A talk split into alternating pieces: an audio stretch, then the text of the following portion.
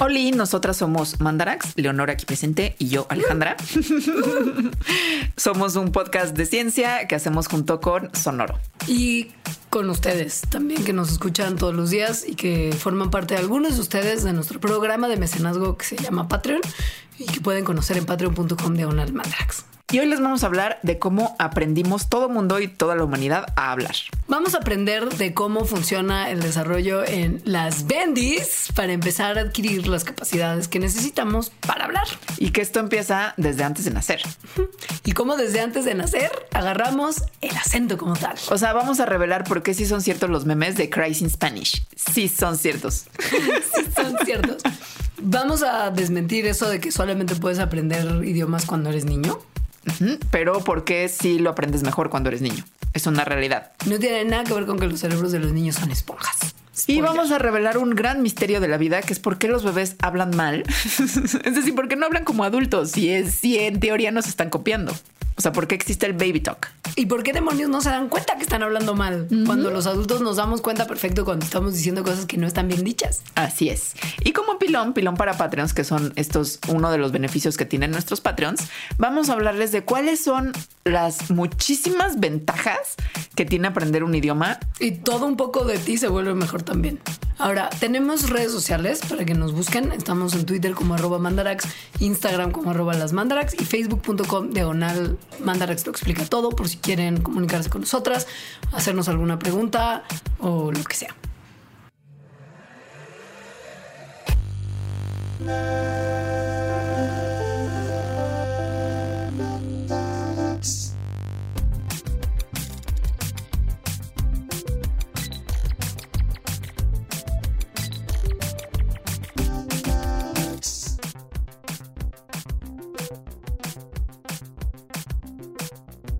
Muy bien, pues aprender a hablar. Todos aprendimos a hablar. todos, todos. Algunos mejor que otros. Nosotros a veces. Pero lo cierto es que la gente aprende a hablar de manera natural, además. O sea, no es que te tengan que enseñar, como después que sí te tienen que enseñar a hablar francés y así. Bueno, no tu lengua materna, pues, pero tu lengua materna o tus lenguas maternas las aprendiste así nomás. De hecho, no hay, no hay como baby clases de la lengua española. No, ni es que los papás se pongan así como a ver, ya le tenemos que enseñar a hablar. Es el momento. No. De hecho, ni siquiera se dice que aprendes a hablar, se dice que adquieres lenguaje. Ese es como el término fancy correcto. Ok. El adquirir lenguaje, lo que estudia, porque hay estudios que se acercan a cómo adquirimos el lenguaje, que es una cosa que nos ha entregado a muchas personas mucho tiempo. Justo lo que se enfoca en hacer es ver cómo los bebés recién nacidos, que obviamente ni hablan ni entienden nada, llegan a un punto de entienden cosas, pero entienden cosas. entienden cosas. No entienden nada. O sea, si uno ha visto Baby TV, sabe que no entienden nada. Es como qué es la vida, qué es vivir. Porque antes flotaba y ahora estoy como en un medio gaseoso. Yo no pedí nacer. Porque no soy ingeniero ya de una vez. Siempre, siempre lo he querido. No, no, a ver, bueno, o sea, que no hablan y que entienden sumamente poco, llegan al punto en el que pueden entender y hablar en formas extremadamente complicadas. O sea, si lo piensan. Como nosotros. Exacto. O sea, cuando una Bendy tiene uno o dos años, ya puede construir cosas de lenguaje que son medianamente notables. Bueno, y dos años después, cuando tiene cuatro o cinco ya hablan súper bien. O sea, pueden inventar un cuento. Sí. Y están pregunta y pregunta todo, todo el tiempo. Entonces, esta adquisición del lenguaje, los estudios de la adquisición del lenguaje, lo que se enfocan es cómo pasa esto. Eh, y cómo esto es un proceso biológico, porque obviamente tiene que ver el contexto y que estás en un contexto social, si no en realidad no hablaríamos, pero cuáles son las capacidades biológicas que nos permiten adquirir el lenguaje, cómo se desarrollan y cuáles son las propiedades particulares que tiene cada lenguaje para que justo la gente lo pueda adquirir, ¿no? Los bebés puedan adquirirlo. Y que ninguna otra especie de animal tiene nada parecido, además, que es un rasgo que es muy característico de nosotros y que nos da un montón de ventajas. La verdad, si lo piensan, o sea, piensen cuántas ventajas les da usar el lenguaje. Les da mandar. pueden, exacto, ustedes pueden estar escuchándonos random en un lunes a las 10.48 de la mañana, porque esa es a la hora a la que se grabó este episodio, desafiando el godinato y a la vez quizá también poniendo atención. O sea, el multitasking es una cosa que ustedes pueden lograr gracias a su, domingo, su dominio del lenguaje. Y que básicamente pues lo que hace es permitirnos intercambiar información de manera muy rápida y muy certera. Y esto, o sea, sí, es como el resumen muy ejecutivo, pero transmitir información de manera rápida y precisa es todo el mundo. O sea, la construcción del mundo, como lo conocemos, se basa en eso y desde que lo conocemos. Ajá, sí, sí, sí. Sí. Entonces, a ver, cuando nacen los bebés, pues no entienden palabras. Sí ah, entienden cosas, no entienden palabras, eso sí, no entienden palabras at all. Tampoco hablan at all, o sea, cero. No, no, nada. Pero sí tienen cierto tipo de comunicación que es no verbal. O sea, por ejemplo, llorar, ¿no? Y tampoco es muy precisa, por eso lo importante del lenguaje también. el lenguaje es, eh, o sea, sí, el lenguaje tal cual que es verbal es algo que los bebés aprenden cuando interactúan con otras personas porque las otras personas les están hablando todo el tiempo. Entonces, de pasar de cero acabados de nacer a pasar a un año, al año ya están diciendo palabras, ya entienden y ya expresan, o sea, ya las, sí, ya las pueden invocar y las pueden decir. Y rápidamente, como entre el año y los dos años, empiezan a decir no nada más palabras, sino oraciones, o sea, como, sí, oraciones, ya empiezan a dejar de hablar como Tarzán. Y luego, como entre los dos y los tres años, ya son personitas que se expresan tal cual, o sea, sí, que ya les entiende súper bien las ideas que quieren decir, ¿no? Lo que quieren, lo que desean, los, sus inventos, etcétera. Ahora, es muy interesante que esto no es como nada más, bueno, ya estás empezando a interactuar con otros seres humanos porque naciste y entonces empiezas a desarrollar tus primeros pasos en términos de desarrollar lenguaje. No, Amix, esto ocurre desde antes incluso de nacer. Desde que son fetos ingenieros. Fetos ingenieros. Esto les puede sonar imposible. Tan imposible quizá como que un feto quiera ser ingeniero. Eso es en realidad más imposible. Pero no lo es. O sea, sí, el lenguaje tiene que ser aprendido y el aprendizaje no ocurre como de manera automática, como que es una cosa que hace tu cuerpo como respirar o dormir. Pero sí nacen todos los bendis humanos con un conocimiento del sonido y la melodía de su lengua materna y pueden comunicarse en esta comunicación no verbal siguiendo el patrón melódico del lenguaje materno al que han estado expuestos. Obvio no hay palabras, pero llorar. Llorar, aunque usted no lo crea, implica y sigue una cierta melodía que tiene que ver con el idioma al que ha estado expuesto el feto ingeniero. Esto está increíble. O sea, quiere decir que yo, los bebés lloran en cierto idioma. Tal cual. Acento. Ajá, sí, sí, sí, Y esto se dieron cuenta en un experimento en el que pusieron a bebés franceses y a bebés alemanes recién nacidos y grabaron las melodías, bueno, grabaron sus llantos y entonces después analizaron la melodía de cada uno de sus llantos y se dieron cuenta que los bebés franceses, estos son bebés recién nacidos, o sea, de verdad, acaban de nacer, acaban de, nacer. Sí, sí, sí. Entonces, que la melodía del llanto de los bebés franceses eh, tiene una intensidad baja en un principio y después empieza a aumentar.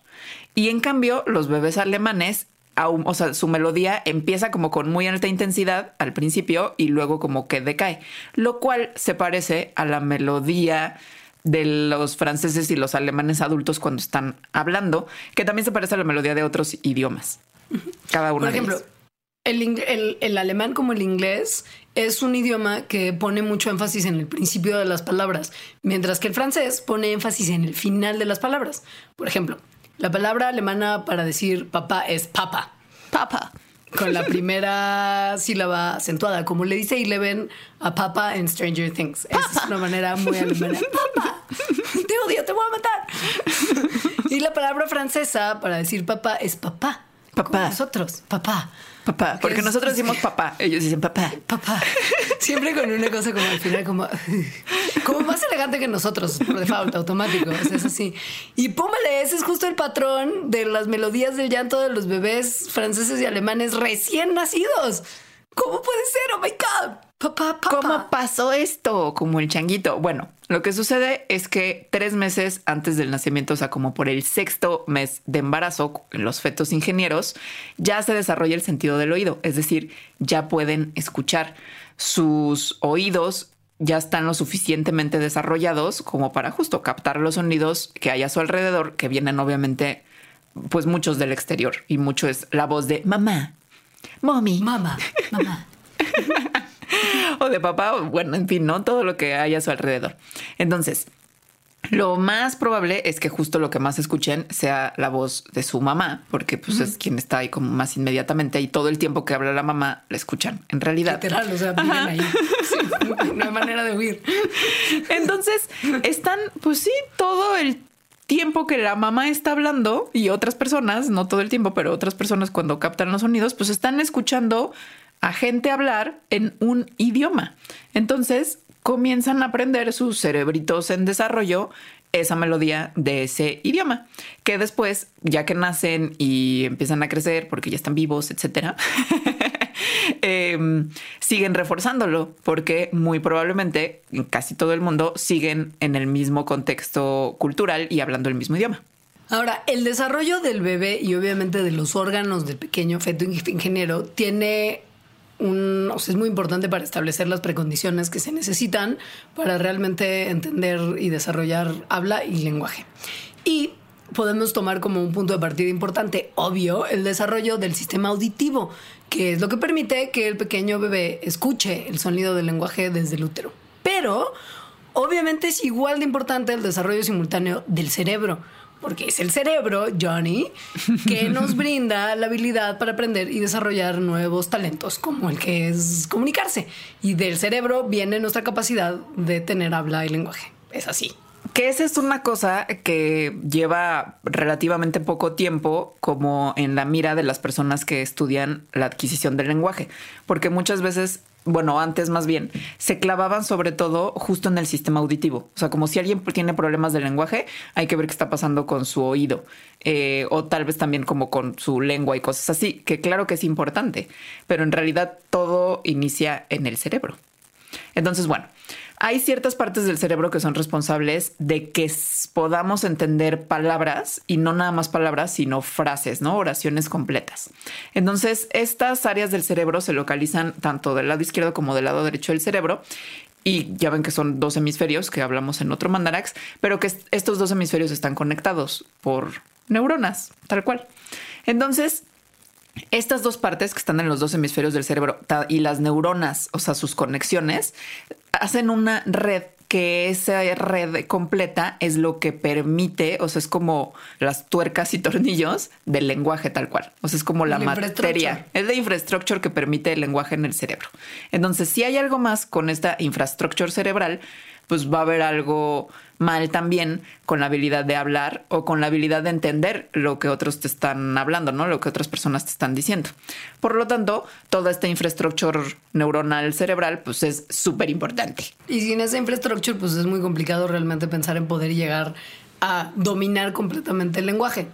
Lo que nos lleva a la pregunta, a ver, si Baby puede detectar sonidos desde tan pequeño y empezar a incorporarlos de tal forma que se reflejan en sus llantos, quiere decir que esta infraestructura red neuronal ya está ahí desde muy temprano en nuestro desarrollo y que el desarrollo del lenguaje es dependiente de lo que nos brinda nuestro ambiente, o sea que nuestro cerebro ya está como permanentemente precableado a entender lenguaje y es solamente a partir de input de afuera que aprendemos, o bien esta infraestructura es algo que desarrollamos con el tiempo y que va creciendo de tal forma que nos va permitiendo tener cada vez más funciones del lenguaje. Estas son las dos posibilidades. Es una pregunta súper bonita, que en realidad creo que es la misma respuesta para todos los sentidos. O sea, que pensamos que los sentidos como que ya estamos hechos, o sea, como que ya los traemos y nada más aprendemos cosas del exterior o como que se van tuneando, pero en realidad, según yo, todos los sentidos, incluido el sentido del oído, se van formando. Pero bueno, esto en realidad no es como una así algo que se me acaba de ocurrir, sino se ha visto. O sea, es una pregunta científica y se ha visto en experimentos que justo lo que hacen es utilizar nuestra técnica favorita, que es la resonancia para ver qué está pasando en los cerebros de personas muy pequeñas, o sea, recién nacidos, y de niños que ya hablan, como por ejemplo que tienen siete años y ya van a la escuela y ya saben hablar, ¿no? Entonces, ven sus cerebros a ver cuando están escuchando cosas, qué está pasando en ellos, ¿no? Si fueran, o sea, si las redes neuronales de infraestructura cerebral del lenguaje fuera la misma todo el tiempo, es decir, que ya nacemos con ella y nada más medio que se va tuneando, pues entonces lo que se tendría que ver en la resonancia magnética es que los cerebros de los niños de 7 años y de los recién nacidos, pues son básicamente iguales, ¿no? No mucha diferencia. Pero si se viera diferencia, eso significaría que el cerebro tiene ciertas precondiciones que permiten el lenguaje, pero que nada más están como en su etapa muy, muy básica al nacer y que más bien esas precondiciones se van formando o se van como fortaleciendo y creciendo mientras van adquiriendo el lenguaje. La cosa es que tanto para las bendis recién nacidas como para las que ya van a la escuela y ya hablan, sí hay una infraestructura que está establecida, o sea, una red de conexiones cerebrales entre las regiones del lenguaje que ya existe. Y para los recién nacidos se puede usar de manera muy básica, que es una condición muy importante para la adquisición del lenguaje posteriormente. Pero la conexión que es más importante para que realmente le agarremos la onda al lenguaje, que es como una conexión superior entre las regiones del lenguaje, entre un hemisferio y el otro del cerebro, todavía no se puede ver en recién nacidos. Sin embargo, tienen ya como una especie de base que los va a ayudar a desarrollar y aumentar periódicamente sus capacidades de habilidad y habilidades de lenguaje y de habla. O sea, Básicamente, la red completa, como se usa en niños de 7 años que ya van a escuela, a la escuela para tener lenguaje más desarrollado, todavía no existe en recién nacidos, pero sí hay una red básica, que es una precondición importante para ir aprendiendo y desarrollando nuestras capacidades de lenguaje. O sea que sí nacemos con alguito, pero no es suficiente. Se va desarrollando conforme vamos estando pues en sociedad, literalmente. y ahí vienen todas estas historias de Mowgli y iba a decir niños rata, pero no son niños rata. niños ferales, que no vamos a hablar al respecto. No, no. Pero sí eh, hay varias historias de esas, que además algunas sí son verdaderas Creo que no sé si las hablamos en un mandarax, de hecho. Sí, sí, sí, sí, de los, no de los primeros. Idea de en cuál, pero sí. Es que fue de los primeritos. Y hay algunas historias que sí son ciertas, o sea, que, que sí son historias verdaderas, pues que sí hay registro y que justo han servido para saber qué onda con el lenguaje, porque es gente que se los encontraron justo a los siete años, no habían convivido con personas, sino con changos, y ven si pueden hablar o no, si pueden adquirir el lenguaje a partir de esa edad o no. Pero bueno, escuchen ese mandrax, encuéntrenlo. es su misión, es su misión. ok, llegamos a una parte muy importante de nuestro cómo adquirimos el lenguaje que tiene que ver con una cosa que es fascinante. A mí me parece extraordinaria, me entretiene un montón un hobby personal es tratar de imitarlos y dominarlos para hacer reír a otras personas. Me refiero a los acentos. Échate uno. Eh, te, vas a tener que echar uno después de hacer esta fuerte confesión. No sé, el que te salga mejor. Me, gusta, me, gusta el chileno. A ver, a ver. Y cachai que estamos aquí platicando un poquito de cómo se desarrolla el lenguaje acá en la humanidad, que desde bien, bien chiquito aquí cuando, cuando apenas empezamos a crecer, empezamos a desarrollar el lenguaje. Y de ahí, bacán que lo desarrollamos montón, ¿cachai? Weón, que, que podemos hablar un montón de cosas. Amo el cachai. amo cuando, otros, cuando otras personas hablan como mexicanos. amo también. Amo también. mis amigos chilenos de quien aprendí el acento se burlaban un montón de nosotros. Pues sí. Y era como que ponían la boca así, como, como no. Como yo, güey. Así como que lo hacían, como que hacían la boca así. Así como cuando uno hace con el acento chileno tiene que sonreír con la boca, porque claro. es como que sonríe cuando hablan. Nosotros al parecer hablamos con la boca y no, y yo, y como súper lento, güey. Y así como arrastrado, así nos imitaban. y luego también cuando otras personas que no hablan español, o sea, como cuando guacho este, que yo lo hacía mucho de niña hablar en inglés, pero no sabía inglés. Y entonces hablaba con mi primo en inglés. Entonces, quién sabe qué nos decíamos porque todo era guaya guaya. Pero he escuchado, por ejemplo, a gringos que no saben español, pues el equivalente a guaya que al parecer es como para la papapear. O sea, porque todo es como pa, pa, pa, para, para, para, pa, para, para, para, para. O sea, así se oye el español para ellos. Pero bueno, los acentos. Sí, acentos. El tema, el tema de Leonora. acentos. No, bueno, a ver, desde que tenemos seis meses siendo bebés, empezamos a poder distinguir entre un pedacito de información verbal que escuchamos de otro. Y almacenamos de alguna manera y procesamos esto en nuestros tiernos cerebros como muy, como muy poco desarrollados para el momento en el que nuestros cerebros estén listos de realmente, bueno, nuestros cerebros y nuestras cuerdas vocales, de realmente poner en práctica todo lo que llevamos almacenando en los pequeños, en sus pequeños cerebritos todos estos meses.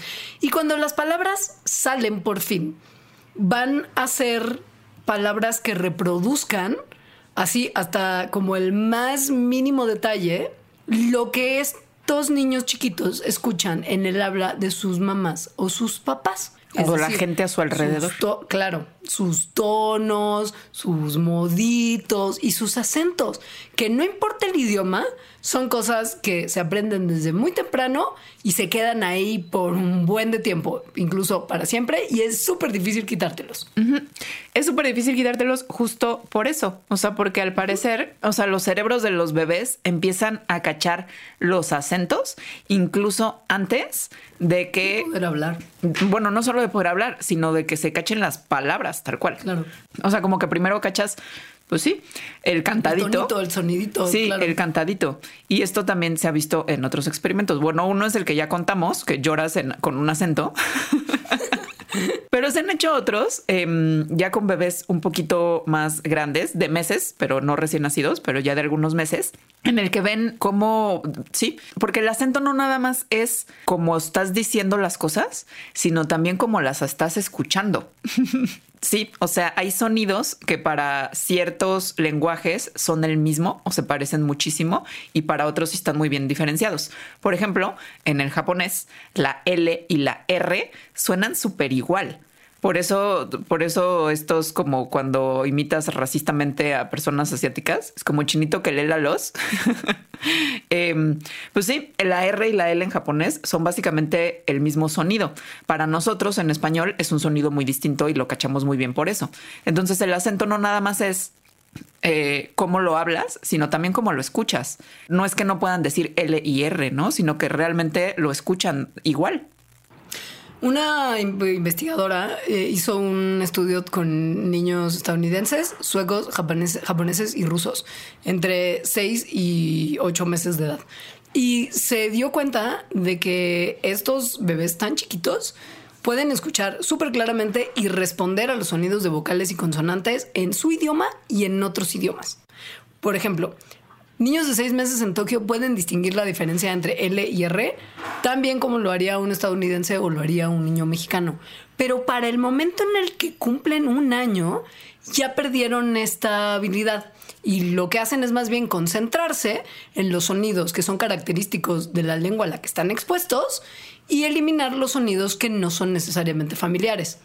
O sea, como que el primer, sí, como que el primer lenguaje se pelea con, con la llegada de otros. Es como, no, no, eh, esto es lo que yo oigo y se oye así, basta, basta. Que es algo que hace mucho el cerebro en general. O sea, el cerebro en general, para lo que está hecho casi, casi, es para quitar lo desconocido y enfocarte en lo conocido, no nada más en el lenguaje, en todo. Entonces, bueno, ¿cómo le hicieron para saber, eh, o sea, para saber que los bebés que no hablan, o sea, los de seis meses, sí distinguían entre la L y la R y los de un año que tampoco, bueno, que hablan muy poquito, sí. Lo hicieron con un, o sea, viendo cómo movían sus cabecitas. Tal cual. Entonces, Me encanta. sí, pusieron a los bebés sentaditos en una mesa con su mamá y con otras personas. Entonces, no, la mamá tenía así como a su bebecito en, sus piernas. En el regazo. Sí. Y había otra persona como al otro lado de la mesa que tenía un juguete con el que le decía como, bebé, bebé, mira, mira tu juguete. Entonces. un juguete con muchas luces y ruido. o sea, no un juguete, como una pelotita. Una cosa como annoying. Sí, sí. Entonces, eh, el juguete hacía un sonido justamente que era como la, la, la, la, la, tal cual. Entonces, el bebé estaba escuchando y también estaba viendo al juguete así como muy flashy. Y luego de repente el juguete cambiaba de decir la, la, la, la, la a decir la, la, ra, ra, ra. Y veían lo que sucedía con él. Bueno, y entonces el juguete cuando esto pasaba, como que sacaba una luz. Enloquecía, o sea, Ajá, sí. como que se volvía mucho más llamativo. Mucho más, o sea, era un monito que se ponía a Osito bailar, sí, que se ponía a bailar, sí. a tocar un tambor, o sea, de verdad hacía muchísimas cosas. Lo que una mamá de un bebé de 6 a 8 meses nunca quiere que le regalen a su bendición para tener en la casa. No, suena un juguete horrible, en realidad. Entonces, el bebé aprendía, o sea, como había cambio de, de sonido, o sea, no de la, ra, y, al mismo tiempo un cambio de un montón de cosas, o sea, como de que el monito se ponía a bailar y la luz salía y el, y el tambor y ta, ta, ta. Entonces aprendía que cuando el sonido cambiaba, el monito, el juguetito cambiaba también, ¿no? Como que se ponía loco. Entonces, cuando estaba nada más, o sea, ponían a los bebés a escuchar y cambiaba el sonido, el bebé, como le gusta que el monito cambie, como que volteaba cuando escuchaba que el sonido cambiaba. Entonces, así es como empezar, o sea, así es como veían si los bebés cachaban o no que el sonido empezaba a cambiar. Y sí, los bebés de seis meses lo cachaban, o sea, cuando pasaba el sonido de la, hará, volteaban a ver al monito, pero cuando ya tenían un año, no lo volteaban a ver, no cachaban que el sonido había cambiado. Esto en el caso de los niños japoneses, o sea, niños estadounidenses, hasta el, el año todavía volteaba el 80% cuando cambiaba de la a ra. Pero los niños japoneses apenas el 59% que los investigadores atribuían más bien como al azar, porque para ellos los dos sonidos ya se habían convertido en uno mismo. Y pues todo esto tiene que ver con que el cerebro de una bendy es un- una obra en proceso. o sea, hay Pues ya- sí, muchísimo. Sí, miles de millones de neuronas desde antes de que nacemos en nuestras cabecitas, pero todo el tiempo se están conectando y están formando sinapsis, o sea, interconexiones entre una y otra, y a partir de ahí se crea como todo lo que está conectado en nuestro cerebro que nos permite vivir como vivimos y comunicarnos como nos comunicamos. Y pues hasta el año hay muchas cosas que todavía no se han desarrollado. Y cuando se van desarrollando, o sea, justo estas conexiones que son las sinapsis, se empiezan como a fortalecer. Es decir, por eso te vuelves bueno en lo que sea. O sea, por eso te vuelves bueno hablando tu idioma desde bebé, pero también por eso te vuelves bueno tocando la guitarra si la tocas mucho. Es decir, las conexiones que hace el cerebro para o hablar un idioma o para tocar la guitarra, si las si lo repites y lo repites y lo repites, literalmente se van haciendo más gordas, o sea, se van haciendo más fuertes. Y como un idioma lo estás hablando, bueno, lo estás escuchando y escuchando y escuchando desde antes de nacer. Entonces, digamos que en el cerebro se empiezan a mapear esas conexiones y cada vez empiezan a ser más fuertes y más fuertes y más fuertes, lo cual obviamente te ayuda muchísimo a saber escuchar el idioma y hablarlo en el que estás, pero pues no contribuye o más bien te impide escuchar sonidos que son diferentes a los de ese idioma que estás aprendiendo, a escucharlos y a repetirlos. Y entonces así es como los sonidos del acento de tu lenguaje se vuelven automáticos. O sea, de verdad no tienes que pensar en nada para hablar en tu lenguaje y con el acento con el que lo aprendiste. Pero los sonidos que aprendes después son más difíciles, digamos, como de meterlos en ese mapa del idioma que ya está establecido y eso es lo que hace que tengas un acento cuando hablas otro idioma. O el tuyo también, ¿no? Sí. Sí. Ahora, no es que los niños no puedan crecer bilingües porque su cerebro hace esta cosa de, bueno, yo ya agarré un idioma y desarrollé mi mapa y al demonio todo lo demás porque yo ya me, o sea, yo ya de aquí soy y ya fue. No, o sea, lo que pasa cuando un niño chiquito está expuesto a dos lenguas que pueden considerarse maternas, lo que hace su cerebro es perfecto, voy a trazar dos mapas y si por ejemplo cada uno de los papás habla uno de los dos idiomas y lo expone más a uno de los idiomas, es todavía más sencillo, porque cada mapa que corresponde a cada lenguaje puede ser fácilmente identificable con el tono, el timbre, la pronunciación de cada uno de los padres. Y es también un poco como por eso que si los niños están expuestos a dos lenguas desde muy chiquitos, pues las aprenderán más fácil que si las tratan de aprender después como todos los idiomas, porque es una realidad que es mucho más fácil aprender idiomas cuando uno es niño. Vamos a hablar mucho de eso Sí. en este programa. Y sobre todo el acento, o sea que creo que eso es lo que hace muy diferente una persona que aprendió los dos como lengua materna a una persona que aunque lo hables perfecto, digamos de gramática y así, el acento sí es muy difícil de, de De cambiar, borrar. de borrar. Sí. exacto, porque es como un mapa súper grabado en el cerebro. No es que sea imposible, cuando eres un adulto. Solo se vuelve más difícil porque el mapa tuyo, o sea, el mapa original con el acento está grabado y cada vez grabado más porque sigues hablando casi siempre en ese idioma.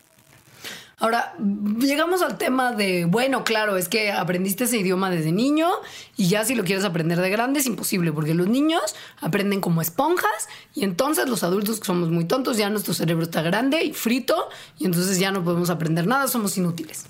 Que, carga con esta idea eso como de como esponja. O sea, como si los niños de verdad, como que nada más lo pones ahí a ver la tele en francés y, ya lo va a absorber como una esponja. Resulta que no es que lo absorban como una esponja, así nada más, sino que es más complejo. El modelo esponja, digamos, es demasiado simple. es más complejo como los bebés adquieren el lenguaje. Y además, probablemente ni siquiera es que sea más fácil, es que es más rápido. Vamos a hablar de eso. Resulta que hay una doctora que estudia unas cosas que se llaman neuronas inhibidoras, que son un tipo de células cerebrales que están en nuestra red cortical que lo que hacen es ayudar a crear conexiones entre neuronas. O sea, son como, pues como, como a, regularlas, sobre todo, porque no solo como que las construyen, como son inhibitorias, las regulan. Sí, como las cadenas. Si, se están creando o no. Es como el cadenero del antro que te va a decir si entras o no al antro. Bueno, estas neuronas inhibidoras son las cadeneras de que tu cerebro cree nuevas redes neurales o no porque pues esto implica reescribir cosas en tu cerebro en respuesta a experiencias, ¿no? O sea, no, no, si, se, si esto fuera una capacidad ilimitada, yo no sé qué pasaría con nuestro cerebro al final del día. Que es como la base del aprendizaje, en realidad, o sea, que se creen nuevas conexiones, conexiones neuronales. La cosa es que entonces estas neuronas inhibitorias es más probable que permitan que se reescriban cosas en el cerebro cuando estamos más chicos. O sea, después como que los cadeneros empiezan a volver más mala onda.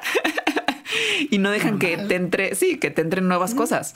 O sea, se ponen más difíciles. Los niños, mientras más chiquitos son, o sea, mientras más babies, tienen obviamente menos experiencia en general en todo, en vivir.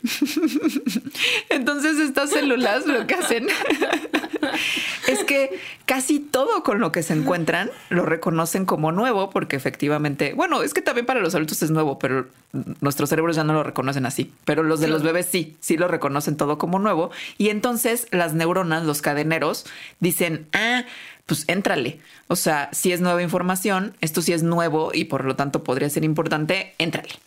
Eh, mientras crecemos y pasan los años, justo a las cadeneras, estas neuronas se empiezan a volver más mala onda. Se empiezan como con a decir, el mundo ya lo conoces, o sea, el mundo es de una manera, por lo tanto, esta información no es nueva, aunque sí lo sea, que no entre, ¿no? No la voy a dejar entrar. No voy, que, que neuronalmente es como no se va a crear esta nueva conexión. Claro, esto de los tiempos verbales ya lo habíamos aprendido cuando aprendimos español. Ya no vamos a jugar ese juego con otro idioma, con permiso. Sí, sí adiós. Cerrado, cancelado. Ahora, hay un, hay un, hay un periodo, hay un momento que distingue de cadenero buena onda a cadenero mala onda y se conoce como periodo crítico. O sea, el periodo crítico es un periodo de mucha plasticidad cerebral en el que los cadeneros todavía no se ponen rejegos y le permiten al cerebro hacer un montón de conexiones neurales nuevas en respuesta básicamente a todo tipo de información, que es a lo que yo personalmente le achaco mi conocimiento de tantas canciones de los 80, estúpidos claro. cadeneros inútiles. Yo me acuerdo de jingles de comerciales de cuando eran niña. Sí, que es líquido quitamanchas con botella direccional, o sea, me sé la melodía. Sí, sí, un montón. Porque los cadeneros eran como, ay, yo lo, todo pasa. Que entre todo, todo es importante, que, que entre todo. Y el periodo crítico para empezar con un lenguaje es entre las edades de 4 y 7 años. Según unas personas. Según unas personas. Porque otros dicen 6, 16. O sea, básicamente hasta que terminas de lidiar con los peores momentos de tu pubertad. Pero el chiste es que sí, nadie dice que el periodo crítico es cuando ya tienes 25.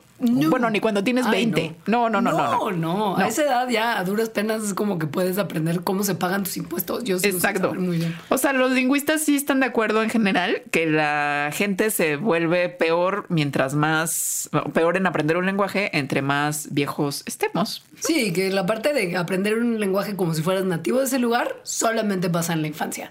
Sí. O sea, ya después puedes tener muy buen idioma, pero nunca vas a hablar como una persona que vivió en ese país. Ahora viene la parte de la esponja, si realmente es más fácil cuando eres chico o solamente es eh, más rápido o qué es lo que está sucediendo, ¿no?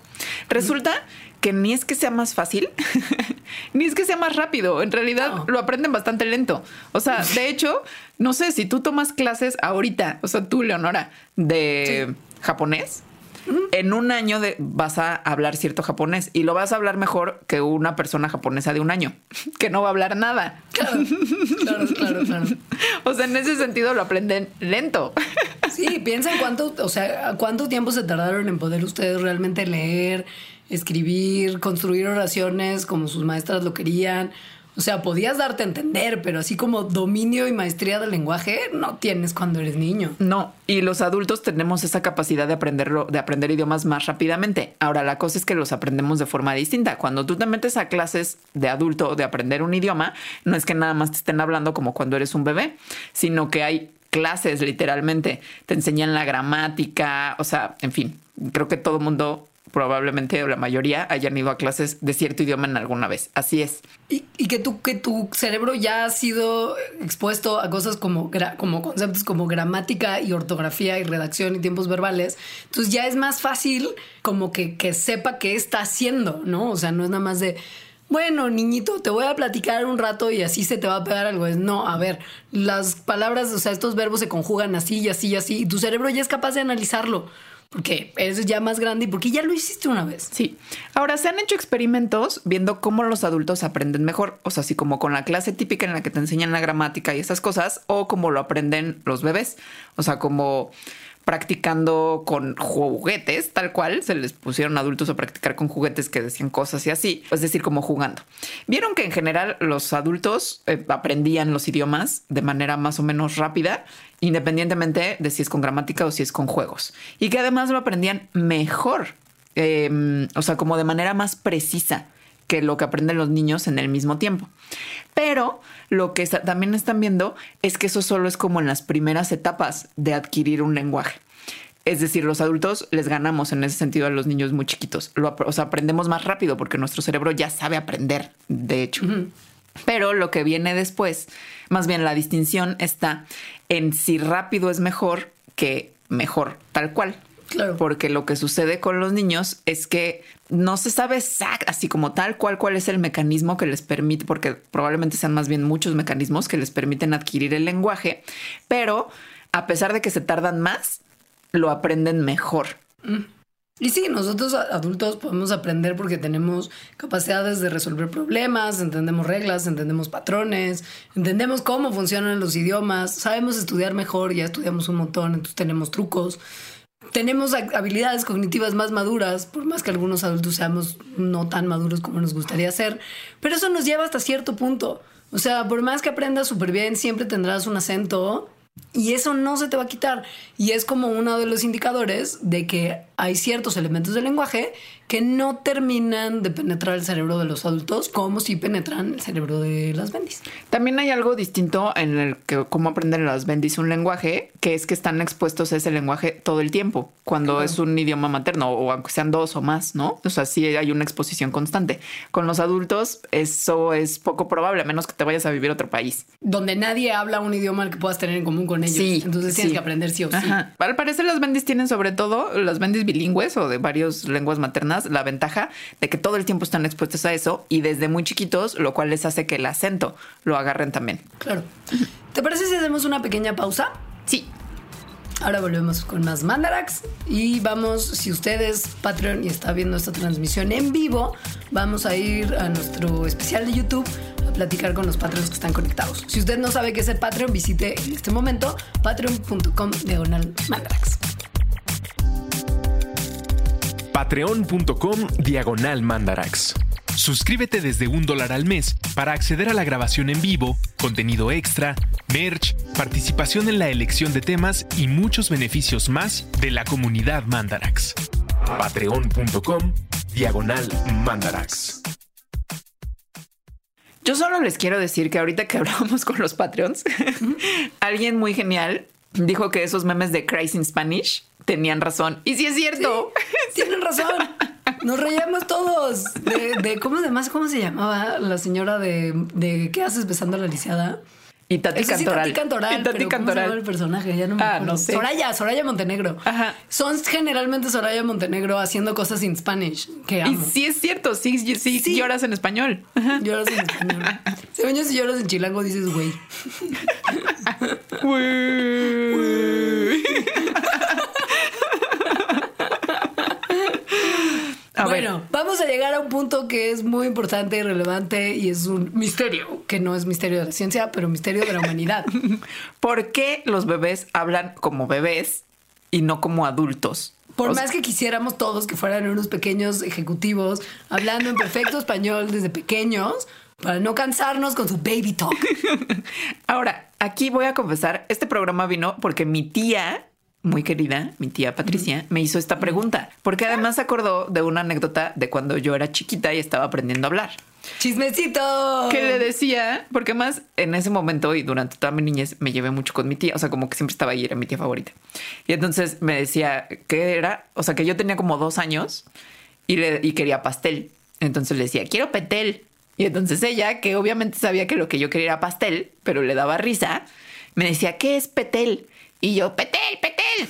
¿Pero qué es petel? Petel, ¿no? Entonces que me empecé a desesperar como petel. Y le agarré la boca y le dije, habla bien, petel.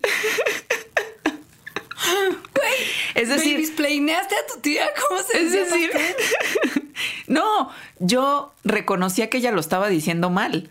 Que no sé, o sea, yo lo que quería era pastel y ella estaba diciendo petel y era como de, no es petel, maldita Claro, tú no te dabas cuenta que tú lo estabas diciendo mal, pero sí te das Exacto. cuenta que ella lo estaba diciendo mal. Exacto, que tiene mucho que ver con la respuesta de por qué los bebés hablan como bebés y no como adultos.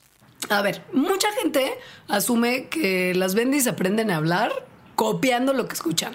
O sea, básicamente que los niños escuchan las palabras que usan los adultos y las situaciones en las cuales que las usan.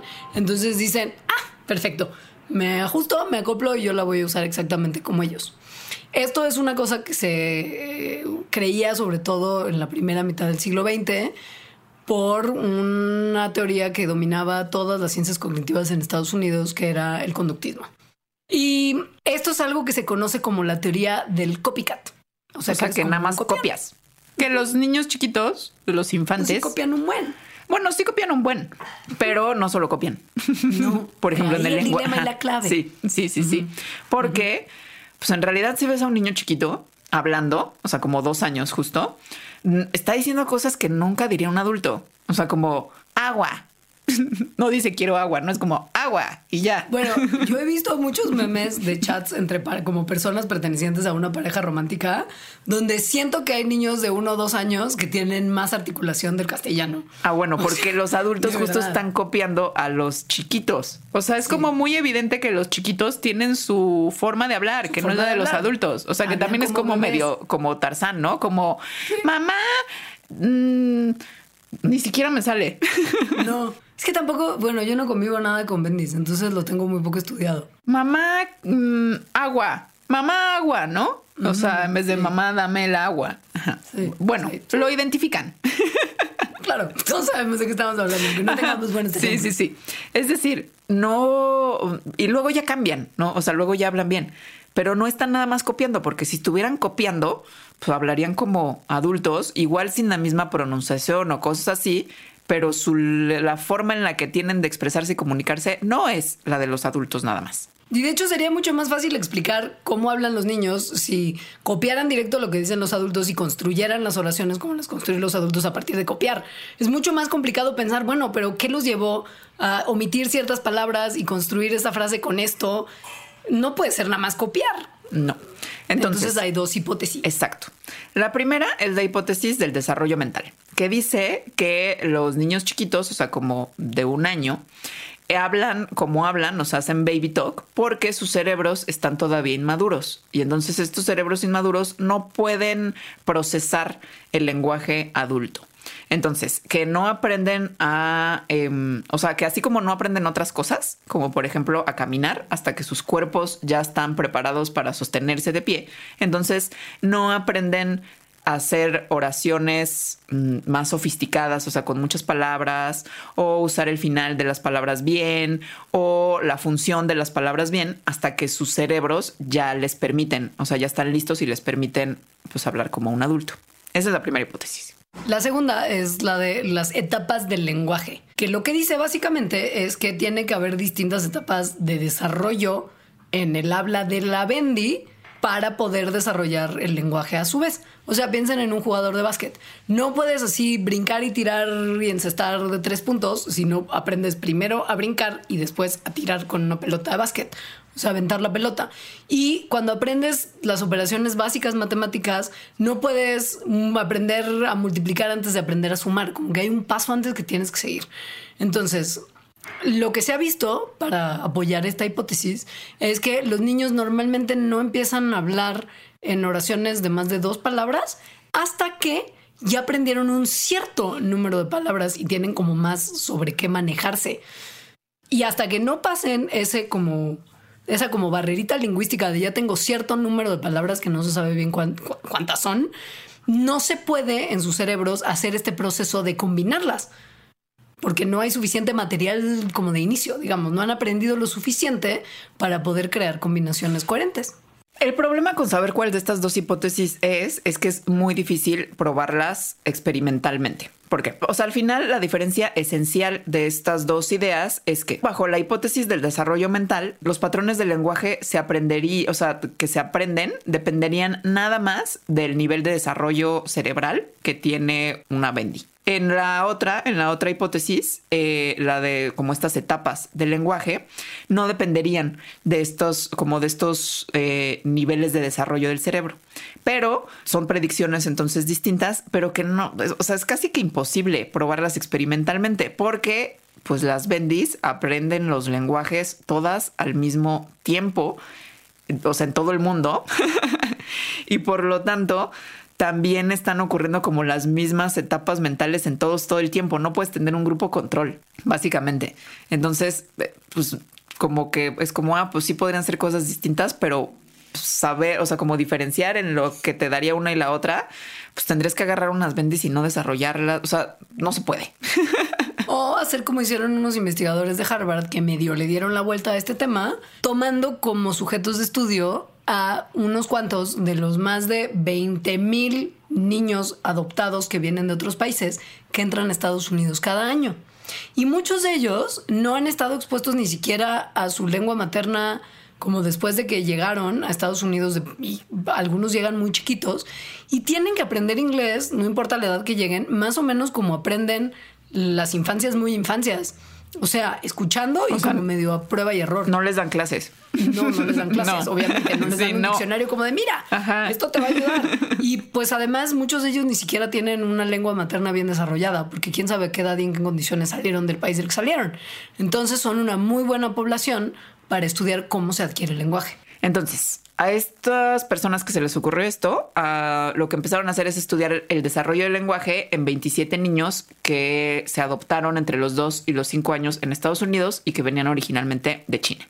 Entonces, los niños empezaron a aprender inglés obviamente mucho más tarde que los niños nativos de Estados Unidos, que empezaron a aprender desde tres meses antes de nacer, ¿no? Estos empezaron a aprender entre los dos y los cinco años. Es decir, estos niños adoptados, sus cerebros ya estaban más maduros, no empezaron a madurar junto con el lenguaje. Y a pesar de esto, igual que los niños que sí habían nacido en Estados Unidos, sus primeras oraciones en inglés eran como de baby talk. Es decir, empezaron así como de agua, papá, agua. Sí, como baby talk, a pesar de que ya fueran, pues no babies, sino ya unos toddlers, ¿no? Infantes. O sea, básicamente estaban pasando como un poco por lo mismo que pasan los niños que nacían en Estados Unidos muy chiquitos, pero sí quizás un poquito más rápido. Es decir, no, no se quedaban tanto tiempo en el baby talk. Exacto. Lo que se podía ver entonces es que tanto los niños adoptados como los nativos empezaban a combinar palabras en oraciones cuando sus vocabularios llegaban al, mismo tamaño más o menos. Obviamente no hay manera de saber exactamente cuánto es esto, pero no importa que hayan agarrado unos el idioma más temprano y hayan tardado más en llegar hasta allá, o que estos niños adoptados hayan pues tardado menos y hayan empezado más tarde, en cuanto sus vocabularios llegaban a un cierto nivel de palabras, ya podían empezar a construir oraciones. Y esto sugiere que lo que importa no es qué tan viejo eres o qué tan maduro es tu cerebro, sino cuántas palabras realmente conoces. Ahora, vamos a la parte en que explica mi anécdota del petel. que es que lo que me estaba sucediendo es que yo sí notaba que mi tía estaba diciendo mal pastel, pero no notaba que yo misma lo estaba diciendo mal. No, que es algo que, que es algo que según yo les pasa un montón a los niños chiquitos. O sea, como que dicen mal una palabra y les dices no, tal forma, en algún momento que ya están más grandecillos, como que sí se dan cuenta y lo corrigen. Pero, pero muchas veces como que sí, hablan mal y ya. o sea, pronuncian mal. Es a lo que nos referimos aquí, es a la pronunciación. Ajá. Resulta que cuando uno es adulto y ya más consciente de sí mismo y con como problemas de autoestima y cosas, probablemente está monitoreando constantemente qué es lo que sale de su boquita y por lo tanto de su cerebro. Nosotros nos la pasamos monitoreando nuestras voces para asegurarnos que el sonido que está saliendo de nuestras bocotas es el que queríamos. Si es diferente, podemos medio que hacer como que sí lo queríamos decir de otra manera y cambiarlo en el momento y podemos corregir. Pero los niños no pueden, no hacen eso, no tienen esa capacidad, no monitorean sus voces. Esto de los adultos que sí lo monitoreamos, nos damos cuenta todo el tiempo. O sea, cuando de repente te sale mal una palabra, que a mí luego me pasa mucho aquí en Mandarax. También en la vida en general. Sí, te das cuenta inmediatamente y lo dices bien, ¿no? Perdón, Este, eh, sí, sí, sí, sí, sí, O sí, si lo sí. vuelves a decir mal porque boruca, ta, ta, ta, pero te das Ajá. cuenta. O sea, el chiste es que te das cuenta. Los niños de dos años no se dan cuenta. Eh, y esto se, o sea, esto se sabe no nada más porque los ves haciéndolo, sino que se lo hicieron en un experimento en el que compararon las habilidades del lenguaje de adultos, de niños de cuatro años y de niños de dos años. Entonces, a cada uno de estos grupos les dijeron, tienes que decir, esto lo hicieron unos gringos, entonces es en inglés, tienes que decir la palabra cama, que en inglés es bed, 15 veces, o sea, bed, bed, bed, bed, bed, ¿no?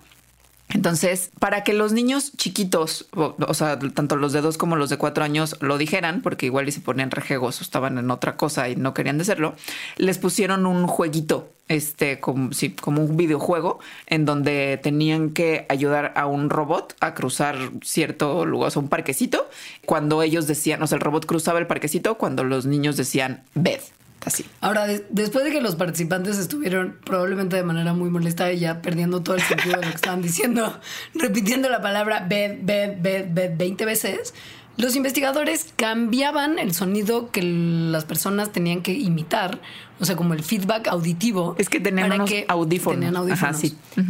Para que se escucharan a sí mismos diciendo la palabra bad en vez de bed. Pero lo, o sea, Ellos ajá. decían bed, pero se escuchaban diciendo bad. Entonces sus cerebros creían que habían que dicho estaban bad. diciendo bad. Exacto. Entonces corregían. Y no podían, o sea, no compensaban del todo porque pues de alguna manera sí estaban diciendo bed, pero lo cambiaban como para decir medio bid, que era lo que producía en el feedback algo más parecido al bed que ellos originalmente tenían que decir. es decir, sí había una comunicación entre lo que estaban escuchando y que entonces decían, ah, lo dije mal, a lo que está, a corregir lo que estaban diciendo. Es decir, sí había ese monitoreo que permite la Exacto. corrección. En los niños de cuatro años también, es decir, también Sí. empezaban a corregir. eh, eh, en vez de decir bed, empezaron a decir bad o a decir bid. Pero a los niños de dos años les valía. Bed, bed, bed, bed, bed, Bed, bed, bed. No me importa lo que estés escuchando, bed. Adultos, bid. 24 años, bid. Niños chiquitos, bed, Entonces, bueno, si no hay este monitoreo y no somos capaces cuando somos bendis de ajustar para decir las cosas que realmente queremos decir, ¿cómo es que aprendemos a producir los sonidos que se usan en la comunidad lingüística a la que pertenecemos? Bueno, pues al parecer los niños no se escuchan a sí mismos, pero sí escuchan a otras personas. Y además a otras personas que usualmente están interesadas en que hablen bien y les repiten mucho las palabras para que las digan bien. O sea, tú hiciste lo que tu tía en realidad tuvo que haber hecho contigo. Exacto. era corregirle cómo estaba mal pronunciando la palabra. Pero yo no me escuchaba a mí misma. No. No, no había ese Porque monitoreo a mí bed, misma. bed, bed. Entonces, al parecer, eso justo empieza a pasar, según estas investigaciones, como alrededor de los cuatro años. O sea, ahí ya se hace como muy evidente que los niños sí hay un monitoreo en lo que están escuchando y se corrigen a sí mismos. A los dos años, cero. Ahora, hay investigadores que vieron este estudio y dijeron, a ver, no nos clavemos, puede haber también otras cosas que estén relacionadas con esto. Por ejemplo, que todavía están en desarrollo algunas habilidades como las de planeación, las motoras, las habilidades de producir palabras que, que pues, todavía no están completamente desarrolladas y esto a lo mejor también puede tener que ver. Pero la idea de no nos escuchamos, no nos monitoreamos, no podemos y entonces decimos... Bet, bet, bet, Me encanta.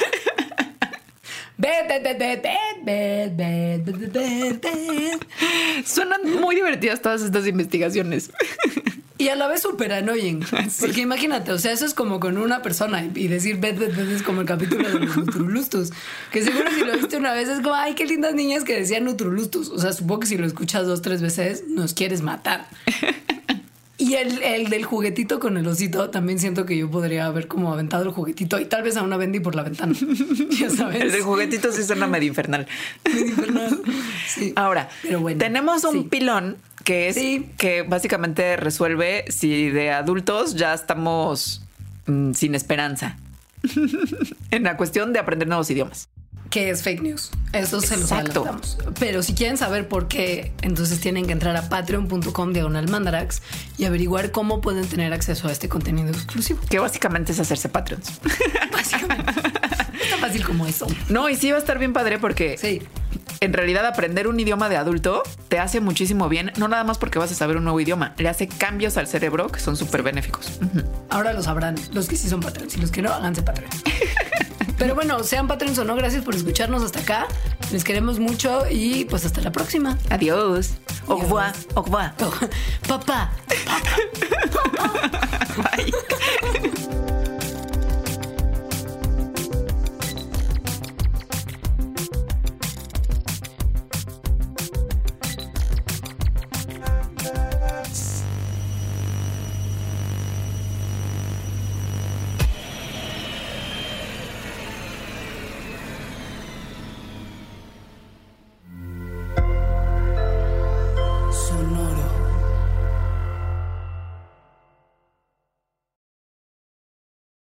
Expansión Tecnología. Gadgets. Lanzamientos, reportajes y el negocio de las tecnológicas. En 10 años, el metaverso aportará 5% al PIB de Latinoamérica. Internet ha representado muchos cambios para el mundo y la religión no se ha escapado de ello. Los mexicanos cada vez tenemos casas más tecnológicas. Todo en menos de 5 minutos. Top Expansión Tecnología. Xbox tiene una nueva multa. Adam Mosseri, director de Instagram. Top Expansión Tecnología. De lunes a viernes. A partir de las 6 de la mañana. With Lucky Land slots, you can get lucky just about anywhere. Dearly beloved, we are gathered here today to. Has anyone seen the bride and groom? Sorry, sorry, we're here. We were getting lucky in the limo and we lost track of time. No, Lucky Land Casino, with cash prizes that add up quicker than a guest registry. In that case, I pronounce you lucky. Play for free at LuckyLandSlots.com. Daily bonuses are waiting. No purchase necessary. Void where prohibited by law. 18 plus. Terms and conditions apply. See website for details.